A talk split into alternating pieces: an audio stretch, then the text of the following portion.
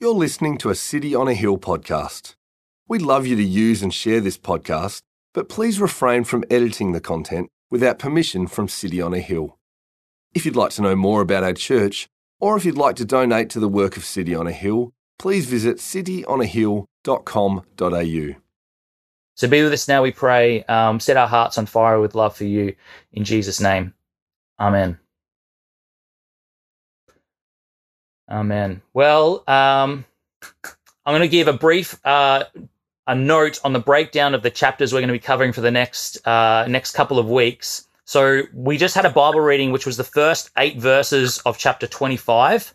Um, this week for this sermon, um, we're going to be hearing about the tabernacle, and then next week we're going to be hearing about the priest. So the way that God calls these people to bring the people's the tabernacle together and the way that way he calls the, the uniform or the structure for the priest, the way that he goes in and ministers on the people's behalf. This week, we cover five chapters in this one sermon, five chapters. So it's chapters 25, 26, uh, tw- sorry, it's 25 to 31, and we miss out on 28 to 29. So 25 to 31, we miss out on 28 to 29. Um, five chapters. There's a lot. It's about the tabernacle, which means like God's tent. So God, God's tent. So you could say that this sermon is going to be intense. Um, sorry, dad joke over. Anyway, there's a lot to cover. Now, just uh, just so that this sermon isn't going to go for oh, thank you, Jave, for that high five, for that clap for the dad joke. Um, just so that this sermon doesn't go for the next three days because I'm preaching on five chapters. Um, I'm just going to whet your appetite uh, with with all the with all the stuff that these chapters do cover because I'd love for you to go from here today and just read through them and be like, holy moly, these five chapters are full of God, I see what you did there moments. Okay, because what on a, on the first precursory read, you might be like, oh, what's going on here? Like, you know, there's there's a, there's stuff about a bronze bowl, there's an altar, they're talking about how to make fence posts. I don't get it. Um, lot to think about. Now, I'm going to share my screen um, and give you a view of uh, this. so, I was writing the sermon today, but I also wanted to write for you, give you um, where we got it. I'm just going to bring up that, share my screen. Here we go. This is what the next. Uh, now, can we all? Uh, I can't see you, but I can trust you can see that uh, we're thinking about the tabernacle, which is this this tent or this this uh, this building, this this way of God brings His people together. Or God meets with His people, uh, and if you were to read through all of those five chapters, you'll see that they'll cover the altar, the fence posts, the rods, the veil, the uh, the holy of holies, the holy place. Um, so this this image will be hopefully helpful for you to sort of uh, continue to think through that. And if this image um, is not good enough, um, we also have um, drumroll moment. Uh, boom. Uh, this is a table that I've done up, which um, which you could you could one two three four five six seven eight nine ten eleven. There's eleven sermons just in this one table. so each breaking down the different elements of what goes into the tabernacle and its significance. So we've got the court, the bronze altar, the bronze basin. Now you'll see that there's the location of each of those things. You'll be able to relate to the picture. Um, there's a couple of comments there on the importance or the symbolicness of those things. So you know, you say you've got, um, you know, the the table of for bread. You know, it's in the holy place. Twelve loaves represents God's presence with the twelve tribes of Israel, spiritual sustenance. But then here's the cool part: those and how those things point to Jesus. Yeah, I see what you did there. Um, you know, and we've got a bunch of a whole heap of different verses, which I hope are helpful for you um, in terms of being able to um, get a really um, full grasp of the significance of these five chapters and give you some meat to chew on in gospel communities this week. Um, these, you know, this is sort of what I think is a nice pastiche or bringing together um, just some of the wonderful ways that we can sort of see the tabernacle continue on through the Bible in its full in the in the story as a, it's a con- constant revelation of Jesus Christ. Um, so that's there to whet your, whet your appetite. I'm going to send this document out uh, to our gospel community leaders this week. Um, so there's your cannon fodder for um, for discussion online, and you can have a look at that. Hopefully, that's helpful for you. Um, I guess this is the table um, that I wish someone had given me before I read these five chapters because uh, it does shed a lot of light on things. Um, but instead, um, I got to make it for you. So hopefully that's helpful. Um, and hopefully you're as excited for that as I am. I had a lot of fun preparing it and um, it's a lot of fun. Anyway, that's enough about uh, big tables with a lot of different um, information on them. All good. We've digested. Who's excited for the table? All right. I see some. Oh, we got some. We got some fist pumps. That's good. All right. I should have been screen recording. That could have been a meme. All right. what are we thinking about today? What are we thinking about today? Okay. Uh, trying to. Uh, we have before us a passage which is all about the tabernacle, which is all about God coming to dwell with His people. It's a passage. It's a. It's a set of scripture teaching us of God's plan to be present and to be observable by his people. Okay? It's a passage all about the tabernacle. It's teaching us of God's plan be, to be present and observable by his people. Now, to open up and sort of state the big idea from the front, last week we thought about the closer and closer you get to God, the better and better you'll seem to be. This week we'll be thinking about a close encounter with God will always mean bewilderment and beauty. A close encounter with God will always mean bewilderment and beauty. Okay, so we're going to apply that thinking or um, that sort of big idea to three headings as we um, sort of fly over these five chapters today. So three headings we'll apply that to. We're going to think about God's tent, his tabernacle. We're going to think about God in flesh. So that's his son Jesus and we're going to think about God's people, his church. So that's a close encounter with God will always mean bewil- bewilderment and beauty, and that is seen in God's tent, his tabernacle, God in flesh, his son Jesus, and God's people, his church. Okay?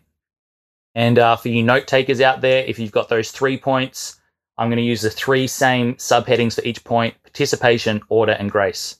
Participation, order, and grace. All right. There's the frame. Let's fill this thing. Okay. We're thinking about the tabernacle teaching us of God's plan to be present and observable by his people. Let's think about God's tent. Let's think about the tabernacle itself. So that picture that we saw in what it's in what it's um teaching us. Now there's a lot obviously there's a lot it's teaching us, but let's try and dial a few things down.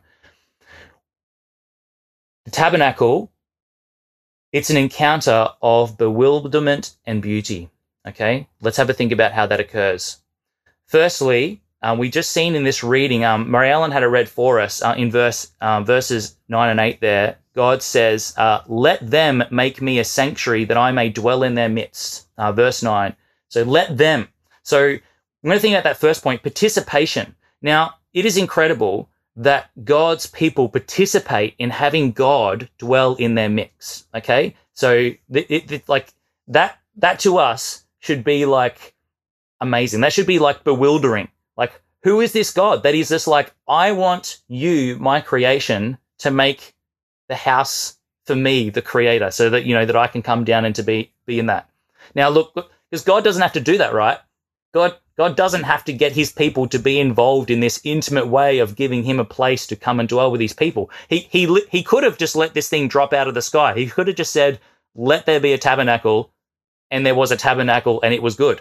But God, he he he gets Moses in as project manager.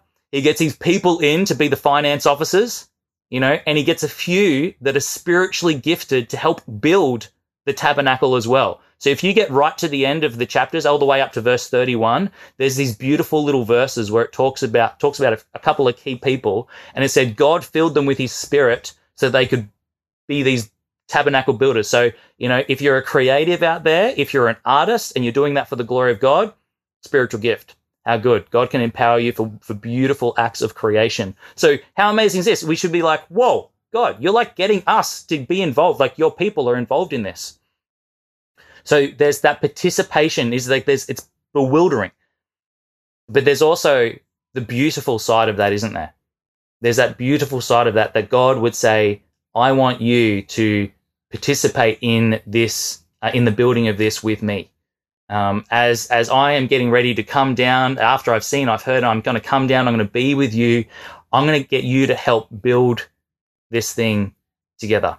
Uh, and and God is getting them to. He's not getting them to like you know. He's not getting them to set up one of those quick setup tents, you know, which are just like the greatest con in the world. It's just like a quick setup, and it just it looks a bit weird, and it's not actually that quick to set up.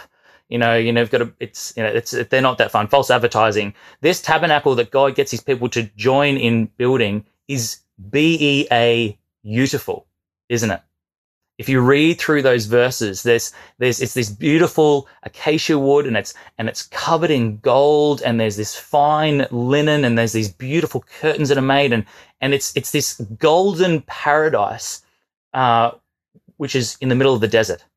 And it's beautiful that God calls his people to be like, be a part of creating this beautiful thing with me. I'm giving you the blueprints. I'm giving you the, the materials that you need. And I want you to come in and I want you, I want you to join me in this. So God's tent, his tabernacle, it's an encounter of bewilderment and beauty as he gets his people to participate in the building of it. Beautiful. We also get to see how the God's tent in its in its being an encounter of bewilderment and beauty as people see God, it's it's a wonderful picture of order. It's a wonderful picture of order, isn't it? Now, at first, uh, it can be a little bit bewildering uh, when we think about this order, because uh, uh, we're like, well, what's going on here? Okay, okay, there's there's a fence. All right, what what? Okay, we're building a. We're in the middle of a desert. Okay, there's a fence here with a lot of you know. Okay, see the fence, and then there's like a lot of curtains and veils, and um, okay, and then there's like a there's a there's a wash bowl over there. Like, what's going on? Um, uh, what what what is all this?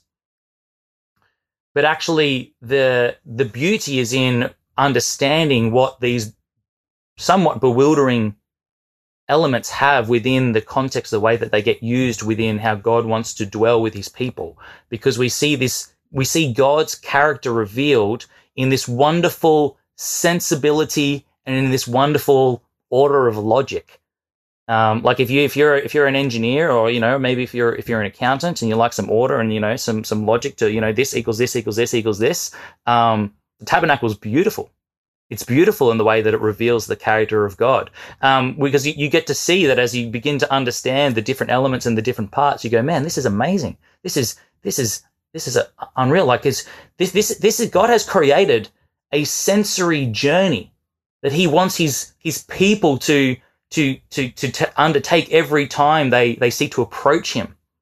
Every time that they want to be, every time they want to draw near to be forgiven or to give thanks or to give praise. Uh, every time that the priest draws near to God on their behalf, uh, the, the people get to see this beautiful rightness in the order that, that each element God instructs to be given in the way that they approach, you know, the way that they approach in from the east. And then they, they start with uh, this, this outer court. And then they go to the altar and they have the sacrifice. And then they can take another step further and then they get to wash and then they get to go into the next holy place.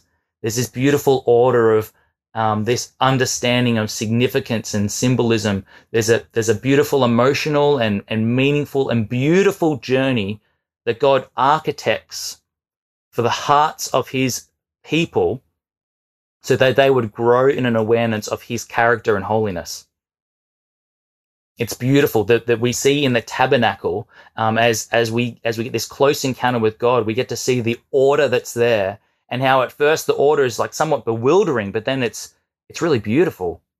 We get to see God's character of logic and sensibility seen in the way that when we're with when we're draw, when we're having an encounter with God, there's this bewilderment, but there's this blue beauty.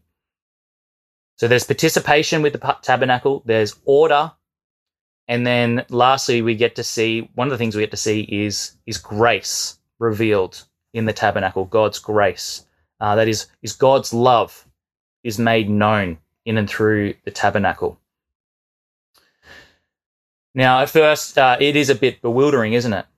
Upon people seeing this tabernacle, if you're walking past this thing, uh, people would be asking, "What is that?" like what is that over there? Like, who's in there? Like, what is this thing set up in the middle of the desert? It's it's it's enormous, and it's it's actually well, like what's in there? Like,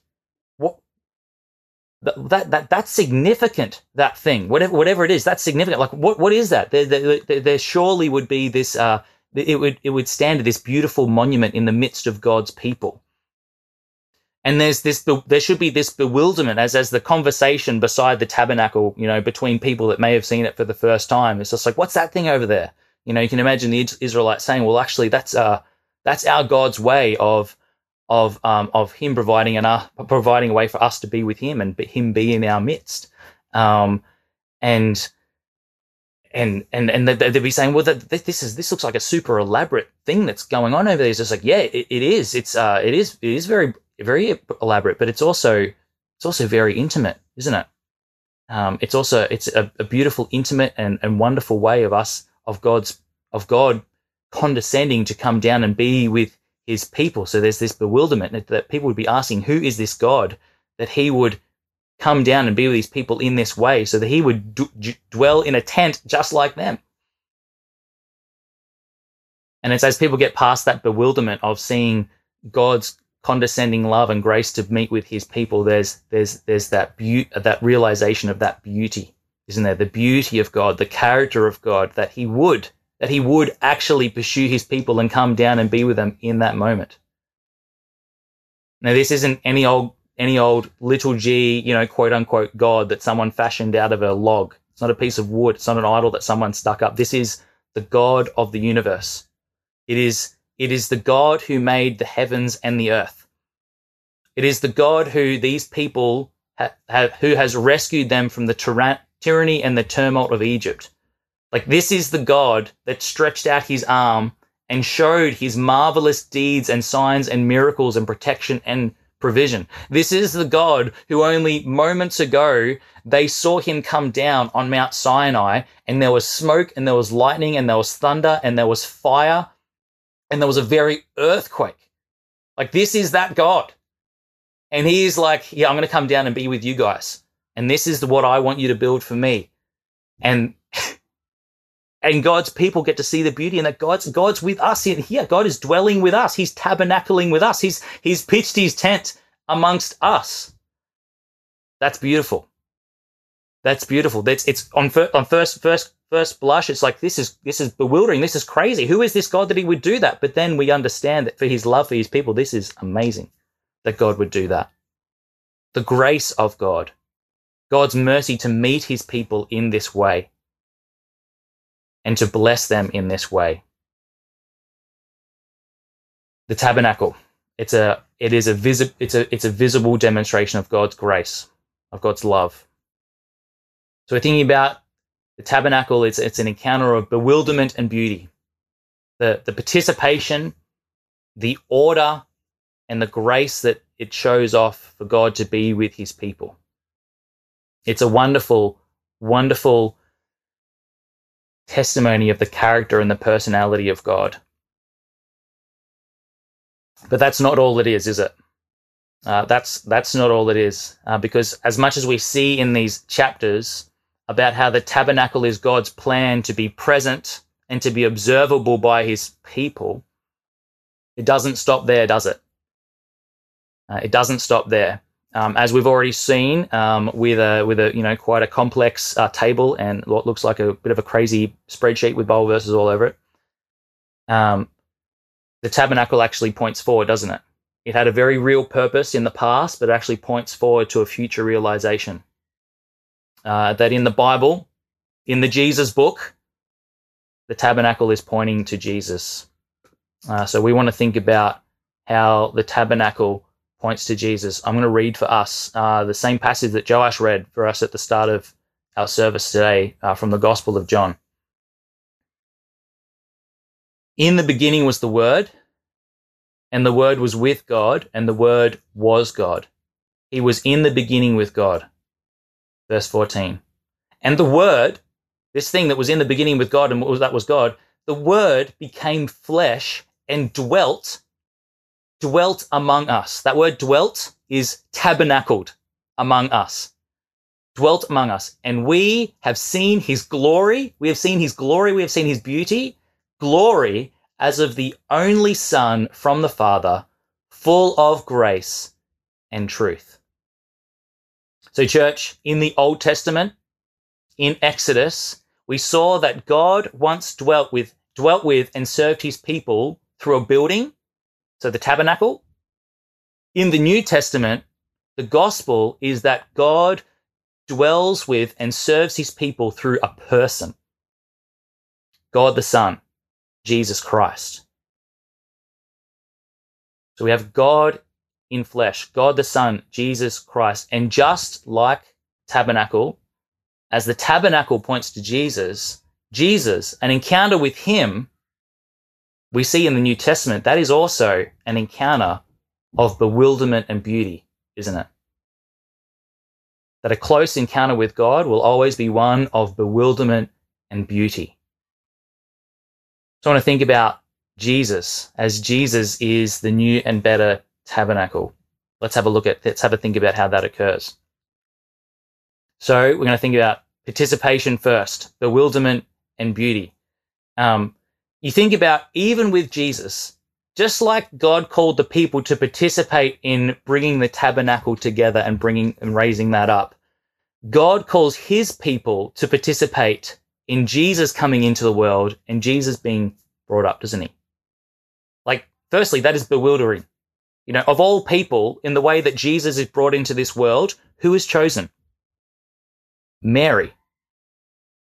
Like, I mean, Mary, like the womb of a virgin, a virgin, uh, like a, it's a human, Jesus has a human mother and a human father. And Jesus, not only is Jesus like born of humanity, but he's born, raised and born in obscurity. Like he's not laid to laid to bed to rest in a mansion, but the king of the universe, he's put in a manger. Like that's a horse's feeding trough. Like who is this God? So God calls his people to participate in the bringing in of his son into the world. That he's the way that God is going to dwell with us. He calls his people to participate with him in that. Now, we know like Jesus could have very easily just like he could have just appeared coming down from the heavens on a white horse, blazing glory, sword in his hands. Like that will happen. But that's not the first, this isn't the first time. He gets his people to participate. Bewildering. It's bewildering. It's, it's, it's, it's crazy. The divine King Jesus would be willing to stoop down to identify with and live with the poor. Participation participation of God with us. Now, it doesn't doesn't doesn't take you long to sort of get past that and to just be able to go like that is that is beautiful, isn't it? Like that that is that is beautiful. That that God firstly that God wants his creation to be to be involved in his gospel plan of recreation. That's beautiful, isn't it? That he would call us to participate in that, that he would call humanity to participate in that. As the psalmist says, who is man that you are mindful of him? crowning your people with such honor to be part of your divine work of rescue and redemption. It's, it's beautiful.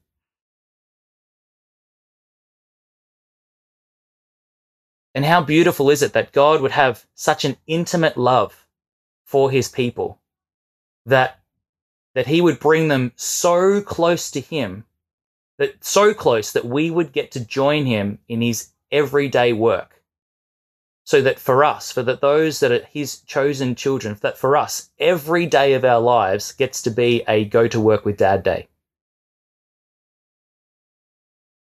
It's beautiful. It's it's incredible.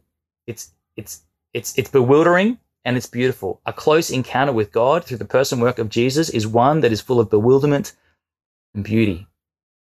We see that in the, the participation that God calls his people to in joining in that.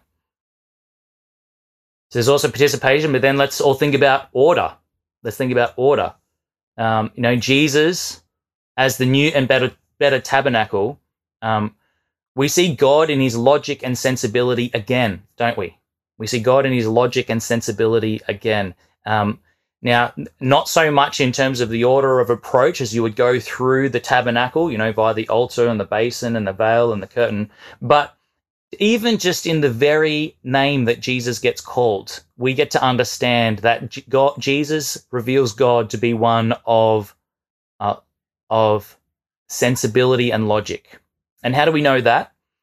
Well, if we go to that reading that we just read uh, from the Gospel of from the Gospel of John, where it says, "In the beginning was the Word," In the beginning was the Word, and the Word was made God was was with God, and the Word was with God. Do you know what that word word means? that word word in the Greek, it's it's it's the word called logos. Logos.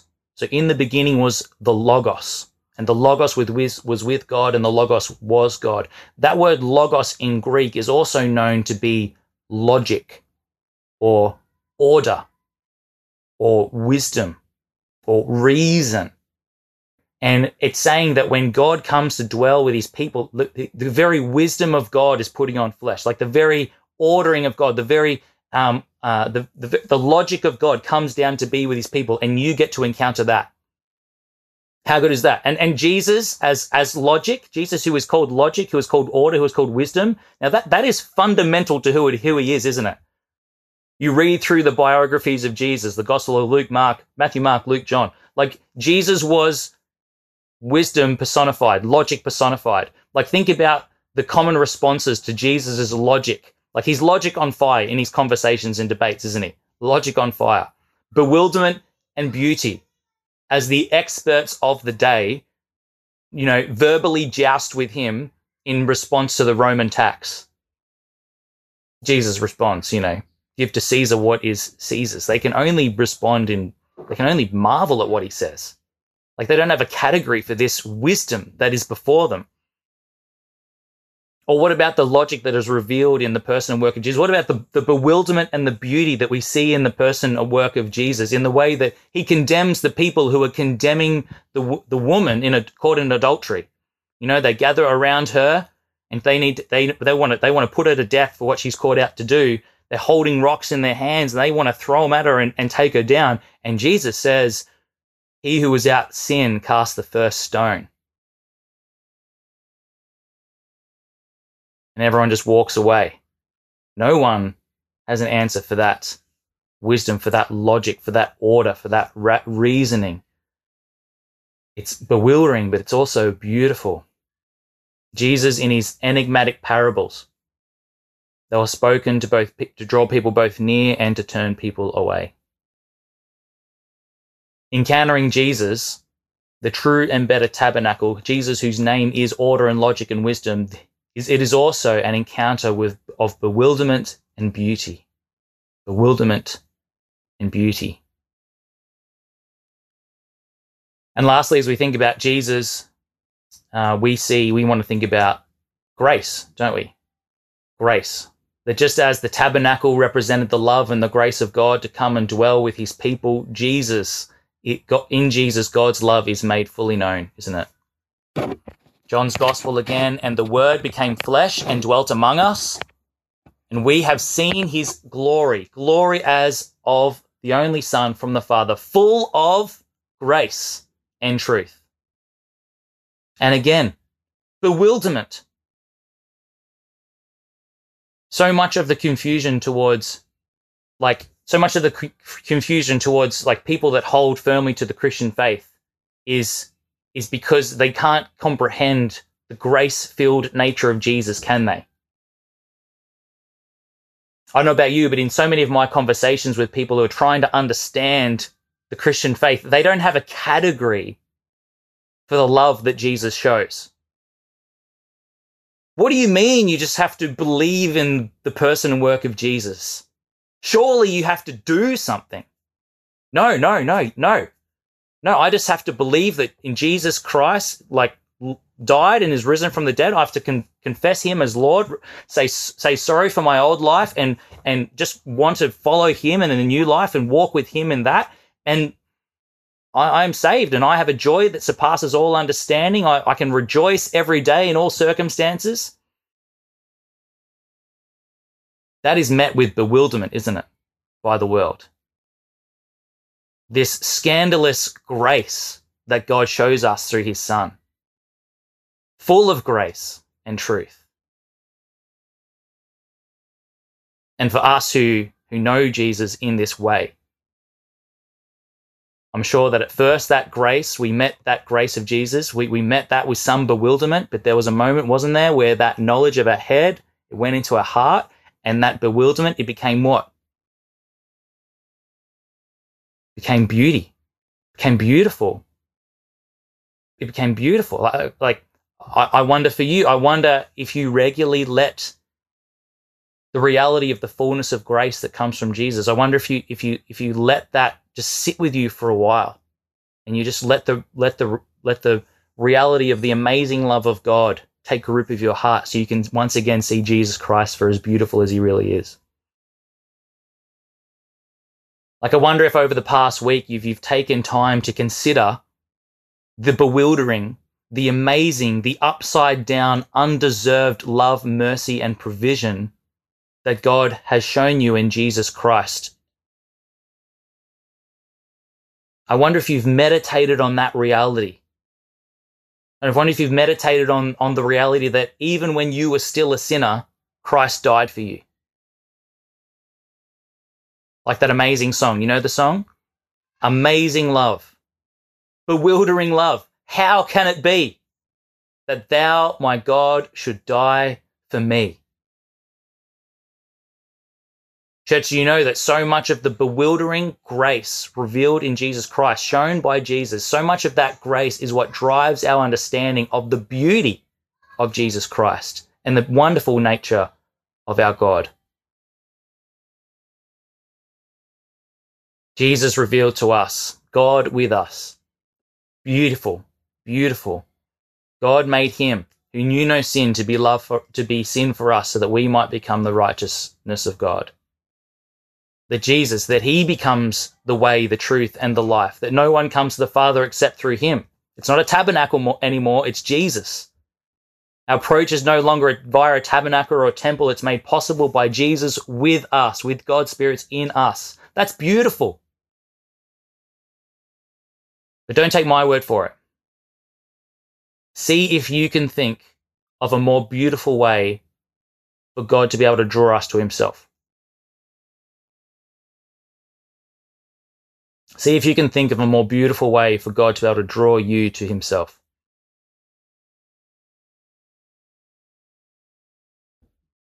I submit to you that there is no better, there's no more beautiful way than God being the one to lead us, than God being the one to purify us, then, than God being the one to take up residence in our heart and to embolden us to do so.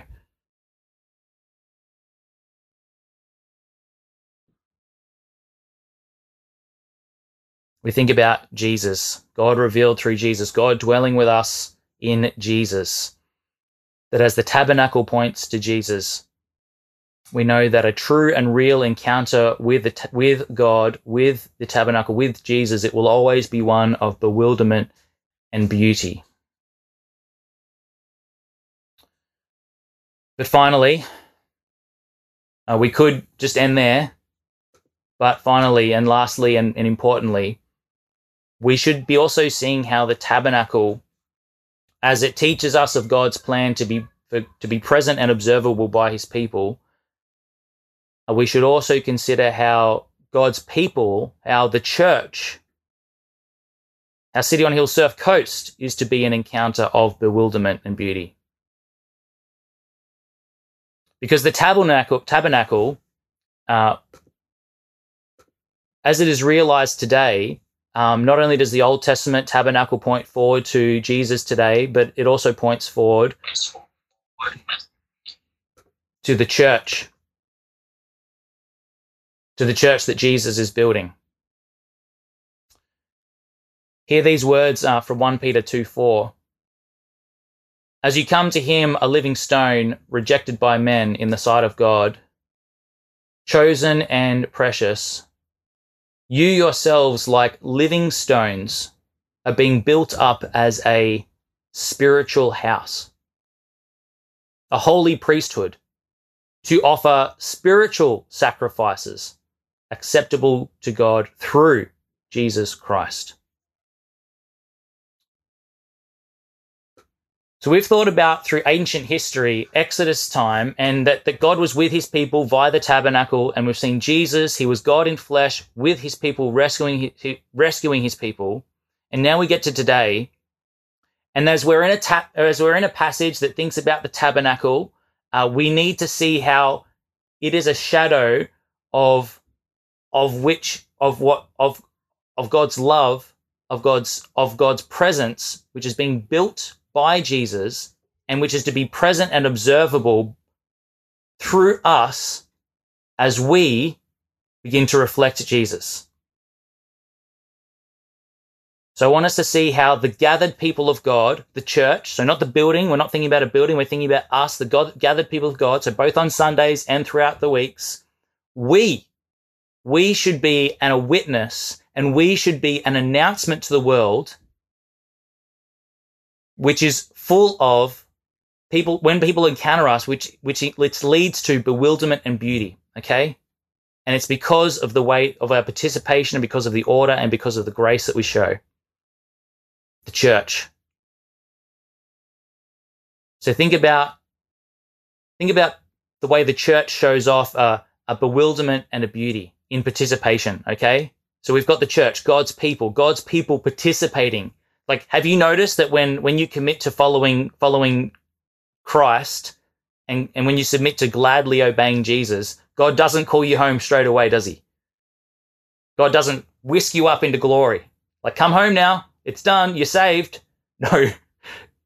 God has a stay. God has a stay to participate in this building up of a new people, to, in this, in this spiritual house. And he gives each of us these exercise. He gives each of us these gifts for the common good. He gives each of us these, um, gives us a, a passion and a longing to be the hands and feet of Jesus, both to each other and to the world. And as we do that, as we be the church, as we love people, as we love God and love each other, as we obey the Great Commission to go forward and make disciples, baptizing them in the name of the Father, the Son, and the Holy Spirit, as we do that, we and the people that encounter what God wants to do through us, we will be a means of seeing bewilderment and beauty, won't we? People, the rest of, so the surf coast, the people from Armstrong Creek, the people from wherever we are, they should be able to look in on our lives and look in at the way that we gather and the way that we meet. We should be able to bring people into a gospel community. And just like people once did for the, once did when they walked past the tabernacle, they should walk past our gatherings or come and visit our gatherings and they should, they should, they should be saying, who are these people? Why are they doing these things? What, like, why are they doing the things that no one else is willing to do in the community? Like, what has brought these people together? They're so different. They're so diverse, but yet they have this wonderful love and this wonderful unity, and they're and they're genuine and they're, and they're real, and they they they're actually they're actually they they have this they they they they have this like there's there's some of them are quite immature, but they're maturing. Some of them are struggling, but they have hope. Like what's going on?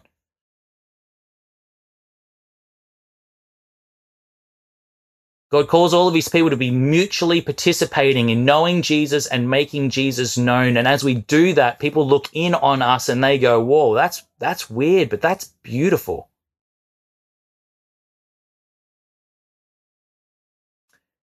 Is participating in the church something you see and value in our church?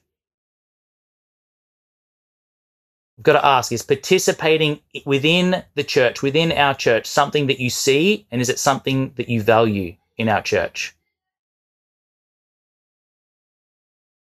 Because our collective effort and the what we contribute together and what we do, it should be should be something that we ourselves and the people looking in should go, that is bewildering, but that is also beautiful. Is participating something that you see and value in our church? If not, how are you asking Jesus to shape you so that you can?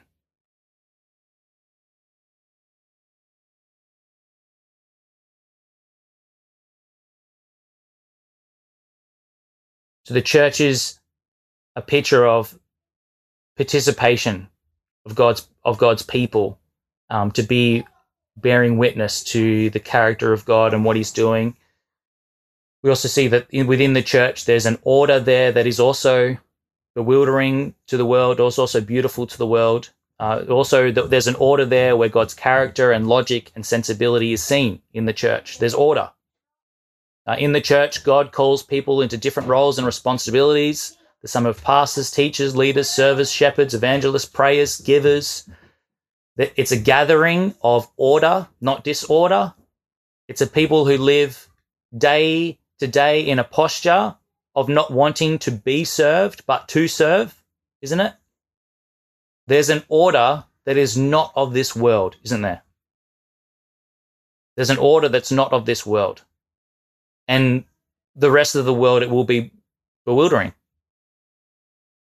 But it will also be seen as beautiful when it's sought to be understood. The order of the church that God gives to his people. And that's why the church will always look different to modern day society, no matter where modern day society is at. Because as God is the same yesterday, today, and forever, and we will always seek to hold fast to what God says is good, even when modern society may think that that's not very cool, you know, not very politically correct. But we're seeking to do what God says is good, and we're trusting that that is good because we know God is good. And we're putting our faith in Him to follow after Him and what He says is good in the order of the church. Now, I'm wondering, I wonder if order within our church is something that you see, or I wonder if just generally order in the church is something that you value. If not, I wonder if how are you today asking Jesus to shape you so that you can?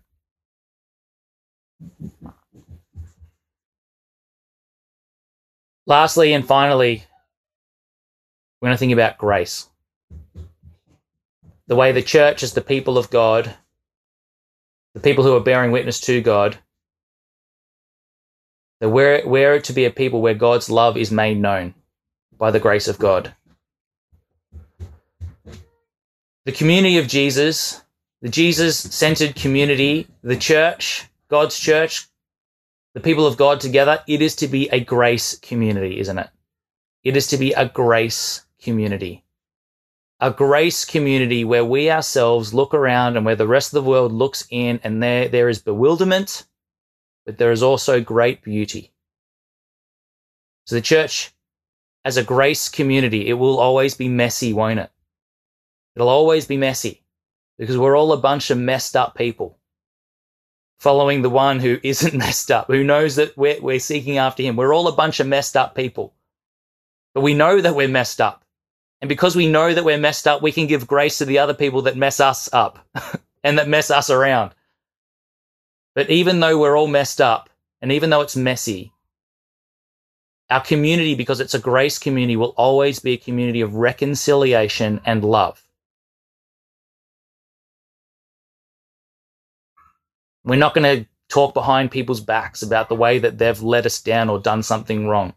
Because we understand because we we we will be saying there but the grace of god go i. We're not going to grumble and fault find about other people or things that don't quite suit us because we're going to give the benefit of the doubt. We're going to Give trust and show grace and be patient. We're going to be slow to anger and abounding in steadfast love because that is the character of our Father who is at work in our hearts to change us to be representatives of Him as we all gather together. It's messy, yes, but a grace community will be messy. And it can be messy because we know that God is the one holding it all together because God is the source of our forgiveness and love for each other. And we're all going to be struggling, yes. We're all going to struggle, but we don't struggle without hope or help. And we're all going to lack maturity in certain areas, aren't we? Because, hey, look, no one is perfect and no one's going to make the best decision. But as we're all lacking maturity in certain areas, we're all going to be maturing at certain at certain points, aren't we? We're all growing. We're all, you know, we're all, as, as I heard just yesterday, we're all at different points, you know, in the family. Some of us are still drinking the baby bottle. Some of us are still onto, you know, someone's cutting up the fruit for us. Some of us want to be eating meat over here. We're all a family and we're all maturing and we're all growing. And we can do that because we're a grace community held together by God. Grace. we're going to be people we can we are called to be people that show each other mercy and love and even more. And we're going to stick together and we're going to help each other. And as we come to terms with that every day and as we become better practiced in that every day as we do that ourselves we'll look around at each other and we'll be like wow who does this? No one. No one apart from the grace that god can work within them. And the world will look in on our community and the world and the world should encounter us in our gospel communities and in our friendships and in our Sunday services, and they'll be like, "How? Who are you people? Who are you people? Like such generous hearts. Like you have all all like you've got all these things in common. Like this. I heard that even some of you are selling possessions so that you can serve other people. I wonder if grace is something you see and value in this church, in our church. I wonder if you see the City on Hill Surf Coast as being a grace community that is both bewildering and beautiful to you and to the rest of the world. If not, how are you asking Jesus to shape you so that you can?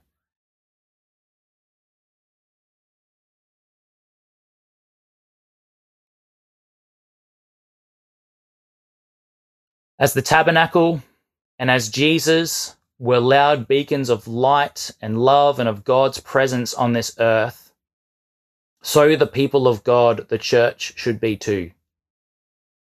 That just that the people that we as the people of God that we should walk, and as we walk um, in public and in our private lives, um, we would hope that people would look in on our lives and look in on our gatherings and look in on our community, and they should be saying, "What is that? Who is that? That is significant." I've never seen anything like that.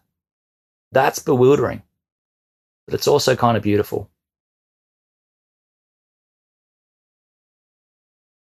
But it's possible because we're people that are being led, led and being changed and being guided and being comforted and being empowered by God's Holy Spirit who is in us. Who is in us. That's beautiful. God having taken up residence in our hearts as we, the church seek after him.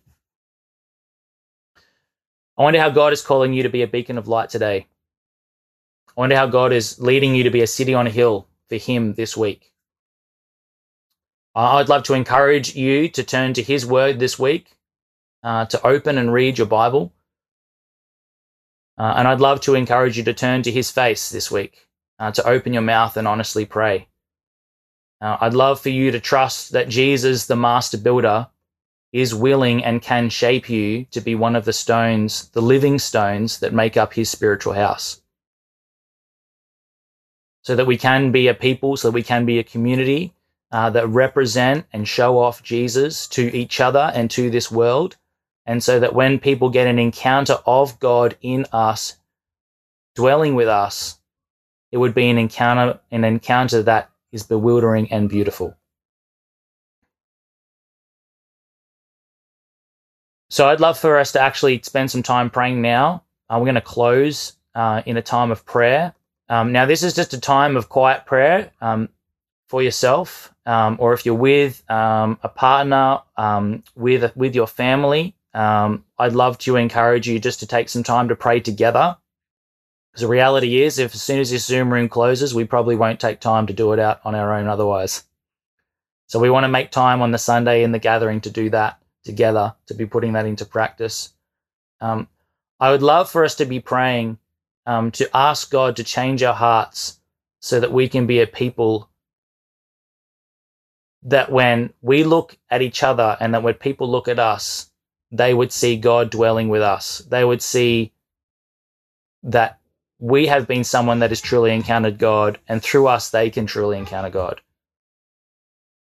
I don't know what it is that God would be changing in your life this week um, that God's leading you to put on or to put off so that you can be someone that is bewildering and beautiful. but I just want to take, let us take four minutes now, three to four minutes, just praying together, um, just quietly in our own homes. And uh, Joash is going to close for us. So I'm going to start us off. I'm going to pray, and then let me encourage you to, at home, wherever you are, Pray with your husband, with your wife, with your family, on your own, whatever that might be. and open up your heart to God for Him to change you so that you can be someone that represents Him well. Let me pray. Father, I thank you for this time that we can share. Father, we are sorry for the times where we forget how beautiful you are.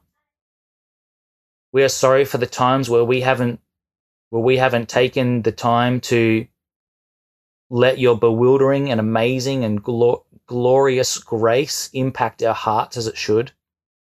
We are sorry for the times that we fail to acknowledge the fact that you are with us that there isn't a single hair on our head that isn't numbered, that there isn't a, a word on our tongues that you don't know already before it's spoken. Father, would we be a people where today each and every person represented on this screen, would we once again have an encounter of bewilderment and beauty? That we could each say, Amazing love, how can it be that thou, my God, would die for me? and that we would be, that you would be pleased to change our hearts so that we would have such a longing and a desire for you that we would continue to experience your beauty, that we would willingly be more bewildered by what it is that you would be leading us in, and that we would be ready to take active steps in faith to follow you so that we would be changed, so that you would get glory, and so that the world around us would see you at work in us, and that would see you as being with us as a church. So do a work in us, we pray, a mighty work, a miraculous work in helping us have a greater understanding of your love. We ask this in Jesus' name. Amen. Thank you for listening to our podcast. If you'd like to know more about our church, or if you'd like to donate to the work of City on a Hill, please visit cityonahill.com.au.